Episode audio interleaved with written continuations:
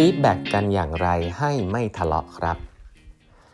สวัสดีครับ ท่านผู้ฟังทุกท่านยินดีต้อนรับเข้าสู่แปดบรรทัดครึ่งพอดแคสต์สาระดีๆสำหรับคนทำงานที่ไม่ค่อยมีเวลาเช่นคุณนะครับ อยู่กับผมต้องกวีวุฒิเจ้าของเพจ 8บรรทัดครึ่งนะฮะ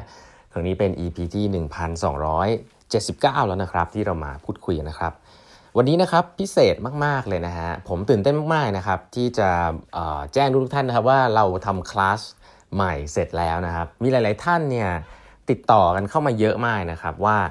มันมีอยู่เรื่องหนึ่งซึ่งเขาอยากจะเรียนรู้มากขึ้นนะผมเคยทำคอร์สสั้นไปแล้วครั้งหนึ่งแล้วก็อยากมีคนอยากจะรู้แบบยาวๆนะฮะก็เลยทำแบบเต็มที่เลย 2 วันเต็มนะฮะคลาสนี้ชื่อว่า leading with empathy นะครับ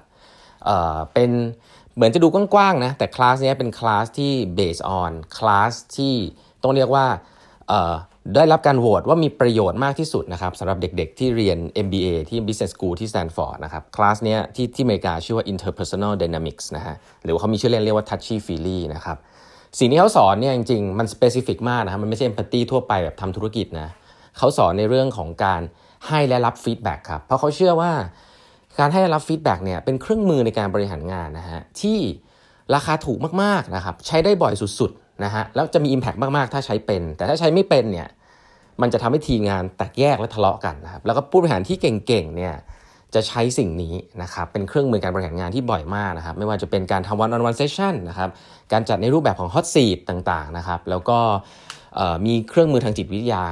พอสมควรเลยนะครับที่จะนำมาพูดคุยในคลาสนี้ 2 วันเต็มนะฮะชื่อ leading with empathy นะฮะผมส่งรายละเอียดคลาสเนี่ยคลาสที่เราเริ่มจะทำเป็นเหมือน ครั้งแรกและครั้งเดียวนะครับในประเทศไทยนะฮะของแปดบรรทัดครึ่งด้วยนะครับ ของปีนี้เนี่ยรับแค่ 15 ที่เท่านั้นนะครับใครที่สนใจลองดูรายละเอียดก่อนนะครับ ส่งให้ใน Line OA ของ 8 บรรทัดครึ่งนะฮะทีนี้ผมเล่าย้อน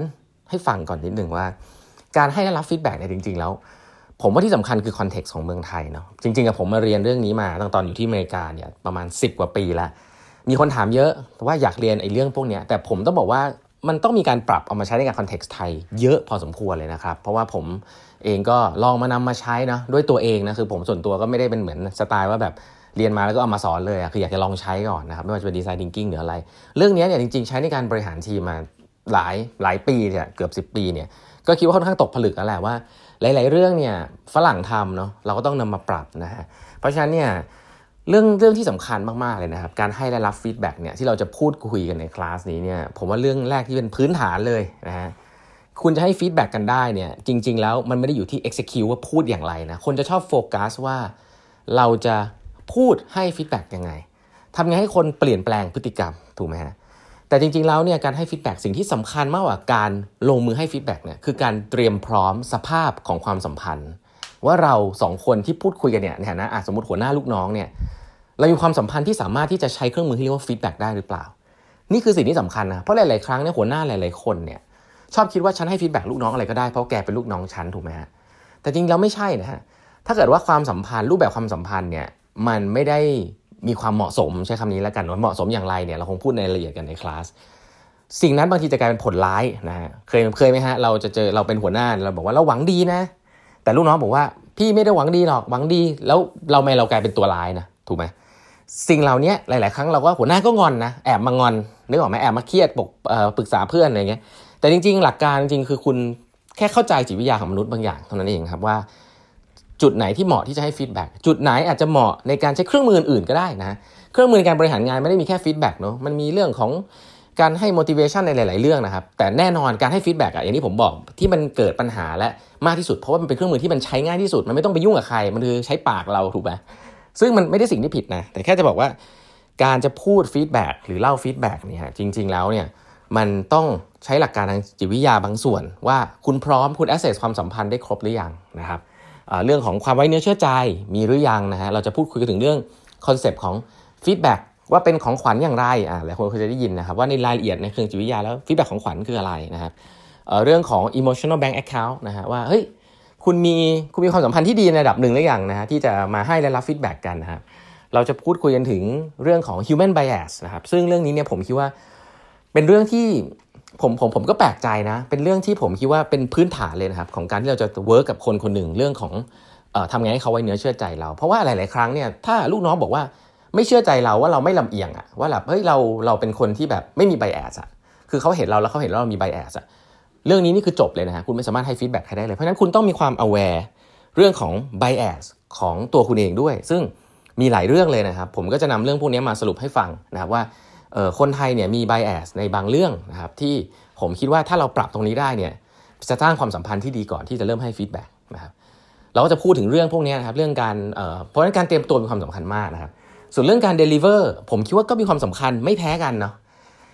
คอนเซปต์ของการเขาเรียกว่า net crossing นะฮะไม่ cross net นะฮะพูดเรื่องพฤติกรรมนะฮะไม่ไม่พูดถึง intention เส้นเป็นอยู่ตรงไหน จิตวิทยาเนี่ยมันจะมีเส้นอยู่ที่น่าสนใจครับก็คือว่ามันจะเป็นเส้นบางๆครับเมื่อไหร่ที่คุณข้ามไปเนี่ยทะเลาะกันแน่นอน แต่ถ้าคุณยังไม่ข้ามไปเนี่ยมันจะมี Impact มากๆครับคนจะรู้สึกว่าคุณจริงจังกับเรื่องนี้ฟีดแบ็ที่ดีไม่มีความจำเป็นที่จะต้องไม่ตรงนะฮะ แต่การตรงนั้นเนี่ยจะต้องไม่ข้ามเส้นอะไรบางอย่างทางจิตวิทยา ซึ่งเรื่องนี้เป็นสิ่งที่เป็นสิ่งที่คนเนี่ยอาจจะไม่เข้าใจผิดอาจจะเข้าใจผิด หรือว่าอาจจะไม่เข้าใจนะครับแล้วทำให้เวลาพูดคำว่าเนี่ยอันนี้คือสิ่งที่ผมว่าคนไทยเป็นเยอะมากๆนะครับคือ พี่พูดตรงๆนะโอ้โหพูดตรงทีไรเนี่ยทะลุไปถึงหัวใจน้องเนี่ยพี่ๆก็จะรู้สึกว่าก็ฉันพูดตรงๆฉันหวังดีใช่ไหมแต่ว่าในเชิงจิตวิทยาเนี่ยทำอย่างนั้นไม่ได้นะครับทำปุ๊บเนี่ยคนจะไม่ได้อยากเปลี่ยนแปลงพฤติกรรมนะถ้าเราพูดผิดจุดเนี่ย มันจะกลายเป็นว่าคนอยากคนจะเปิดโหมด defensive ทันทีหาเหตุผลว่าทำไมพี่พูดแบบนี้ กลายเป็นว่าสิ่งที่เราหวังดีกลายเป็นอีกเรื่องหนึ่งเลย เพราะว่าทักษะของเรามันไม่พร้อมที่เราจะพูดอะไรตรงๆนะครับแต่การพูดตรงๆที่ดีเนี่ยจริงๆเนี่ยมันไม่ได้เป็นพูดตรงๆในเชิงเป็นเรื่องของตัวคนอื่น แต่บางทีแล้วการพูดตรงๆคือการแชร์ความรู้สึกของตัวเองแบบตรงๆ ซึ่งสิ่งนั้นเป็นสิ่งที่ในโลกของ professional มืออาชีพเนี่ยเราไม่ถนัดฮะเพราะเราจะชอบตีค่า emotion ต่ำป้าในเรื่องของการทำงานเราจะบอกว่าเฮ้ยอย่าใช้อารมณ์สิ การมีอารมณ์มันเป็นบาปเป็นตาบาปอะไรเงี้ยซึ่งจริงๆเป็นสิ่งที่ผิดนะฮะเพราะว่าการแสดงอารมณ์อย่างเหมาะสมนะครับด้วยการเฟรมคำพูดอย่างเหมาะสมเนี่ยจะทำให้คุณสามารถไปถึงจุดที่เป็นการแสดงความคิดหรือว่าความอารมณ์ของคุณได้อย่างมี intensity และทำให้คนที่ฟังเนี่ยเขารู้สึกว่าเฮ้ยนี่มันตรงมากนะแต่ทำยังไงที่พูดแล้วเขาไม่สามารถที่จะโกรธคุณได้ เขาคิดไต่ตรองกับมันนะครับว่าคุณไม่ได้ไป judge motivation เขาอะไรเงี้ยรายละเอียดเหล่านี้นะครับมี รายละเอียดที่เยอะพอสมควรนะครับเราก็จะพูดถึงตัวอย่างนะครับแล้วก็อีกอันนึงที่พิเศษมากๆคือผมจะทดลองนะฮะอันนี้เป็นสิ่งที่น่ากลัวอยู่นิดนึงแต่อยากจะทดลองเลยนะครับในรอบนี้คือเรียนแบบที่สแตนฟอร์ดเลยคือ เป็นรูปแบบของ T group นะฮะซึ่งจะเป็นการเป็นอย่างไรนั้นเนี่ยเดี๋ยวมาคุยกันได้นะครับก็เดี๋ยวมาเจอกันในคลาสแล้วกันครับเรื่องนี้ก็เป็นรูปแบบที่เป็นรูปแบบจริงๆนะครับเป็นรูปแบบที่อาจจะไม่ปกตินิดนึงนะครับก็เรื่องเหล่านี้ครับเป็นเรื่องที่เราจะพูดคุยกันในวันคลาสนี้ผมก็ภูมิใจนำเสนอนะฮะรับแค่ 15 คนเท่านั้นนะครับก็ปีนี้จะจัดแค่ครั้งเดียวนะครับเหมาะกับ ผู้บริหารนะหัวหน้างานที่อยากจะใช้ฟีดแบ็กให้ดีขึ้นในการปรับปรุงพนักงานนะครับปลายปีแล้วเนี่ยผมคิดว่าเรื่องนี้ก็เป็นเรื่องที่มีความสำคัญเนาะถ้าจะรับสกิลเรื่องนี้นะครับแล้วก็ผมว่าจะโฟกัสไปที่คนกลุ่มหนึ่งคือ HR พี่ๆ HR เพื่อนๆ HR ที่อยากจะโค้ชผู้บริหารรุ่นใหม่ๆนะหรือรุ่นเก่าๆเนี่ยที่แบบให้ฟีดแบ็กยังไงนะครับเครื่องมือพวกนี้เนี่ยมีวิธีการที่เป็นระดับโลกนะแต่ว่า HR ควรจะรู้ไว้ แล้วพอ HR strategic partner เนี่ยแหละคุณควรจะรู้เรื่องเหล่านี้ไว้ แล้วก็เอาไปลองใช้ดูนะเพื่อที่จะ coaching ผู้บริหารในองค์กรนะครับ ก็ดูรายละเอียดกันได้ใน Line OA ของ 8 บรรทัดครึ่งนะฮะแอดกันเข้ามาได้นะครับ เครื่องหมายแอดแล้วก็8 half ครับ e i g h t h a l f นะฮะอีกอันนึงก็คือดูรายละเอียดได้ใน Facebook Page ของ 8 บรรทัดครึ่งนะครับ ตอนนี้ก็เริ่มมีคนสมัครเข้ามาละพอสมควรนะครับ รับแค่ 15 ที่เท่านั้นนะฮะโอเค แล้วพบกันใหม่กับ 8 บรรทัดครึ่งพอดแคสต์ในวันพรุ่งนี้นะครับ สวัสดีครับ